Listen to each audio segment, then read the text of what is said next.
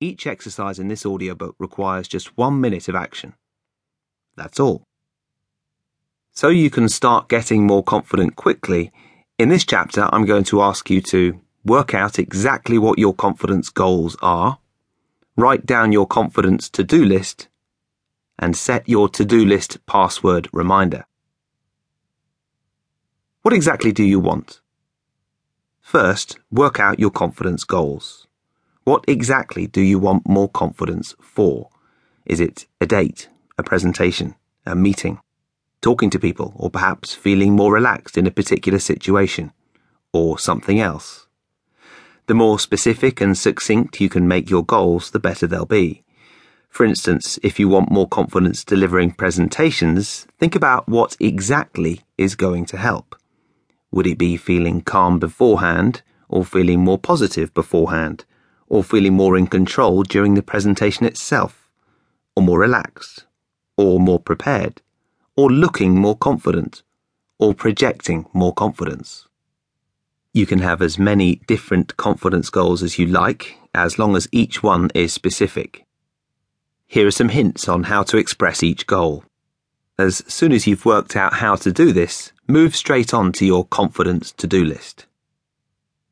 Put your confidence goals in the present, as if you've already achieved it.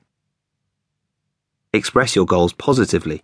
For example, I stop getting really nervous during business presentations is a poorly expressed goal because it focuses on something negative. I present with confidence and a smile on my face is a well described goal. Add to each goal the date you want to achieve it by. It might be in days, weeks, months, years, or even decades. And have as many different goals as you like. Here are some good examples. I look more relaxed delivering presentations. I feel more relaxed delivering presentations. I am confident and calm when I'm making a sale. I'm more confident and positive in my interview. I feel in control around my boss. I am a confident sports person. I'm able to stay calm and be confident in a high pressure situation. I am more positive about life and confident that things will turn out okay. I feel confident and calm about my exams coming up. I'm excited about the forthcoming big speech. I'm calm just before the big speech. I enjoy dating. I am still the same person I always was, just a more confident version. Your confidence to do list. I have a friend who's really good at writing to do lists. She's been making to do lists forever. It works well for her. She writes to do lists at work, to do lists at home, to do shopping lists, even to do lists for what to pack when she goes on holiday. She has lists all over the place, and she invariably does whatever is written down. One day I was at her house and she was moaning at me about her life her boss was giving her hassle. She didn't have a boyfriend and she was always short of money. Moan, moan, moan. I made a suggestion. What if you were to make a to do list for your life? I said.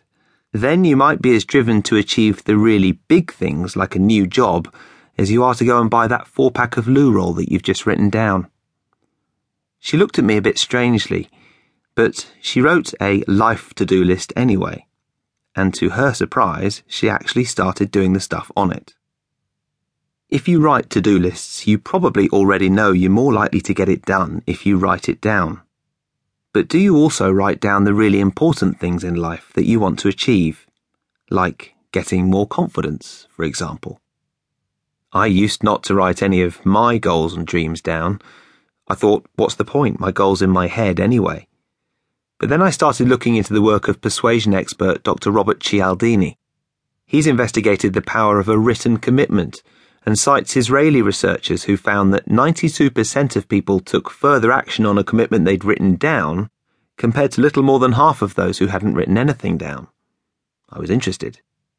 Then I heard stories about famous people like Bruce Lee and Jim Carrey achieving big goals that they'd written down and even how famous sprinter Michael Johnson wrote his goals down on a piece of paper and then inserted it into his shoe. So I started writing my goals down too. Over time, I started to notice how much more regularly I was getting things done. Now I find it satisfying when I look back over the goals that I set myself weeks, months, and years ago. So, do it now.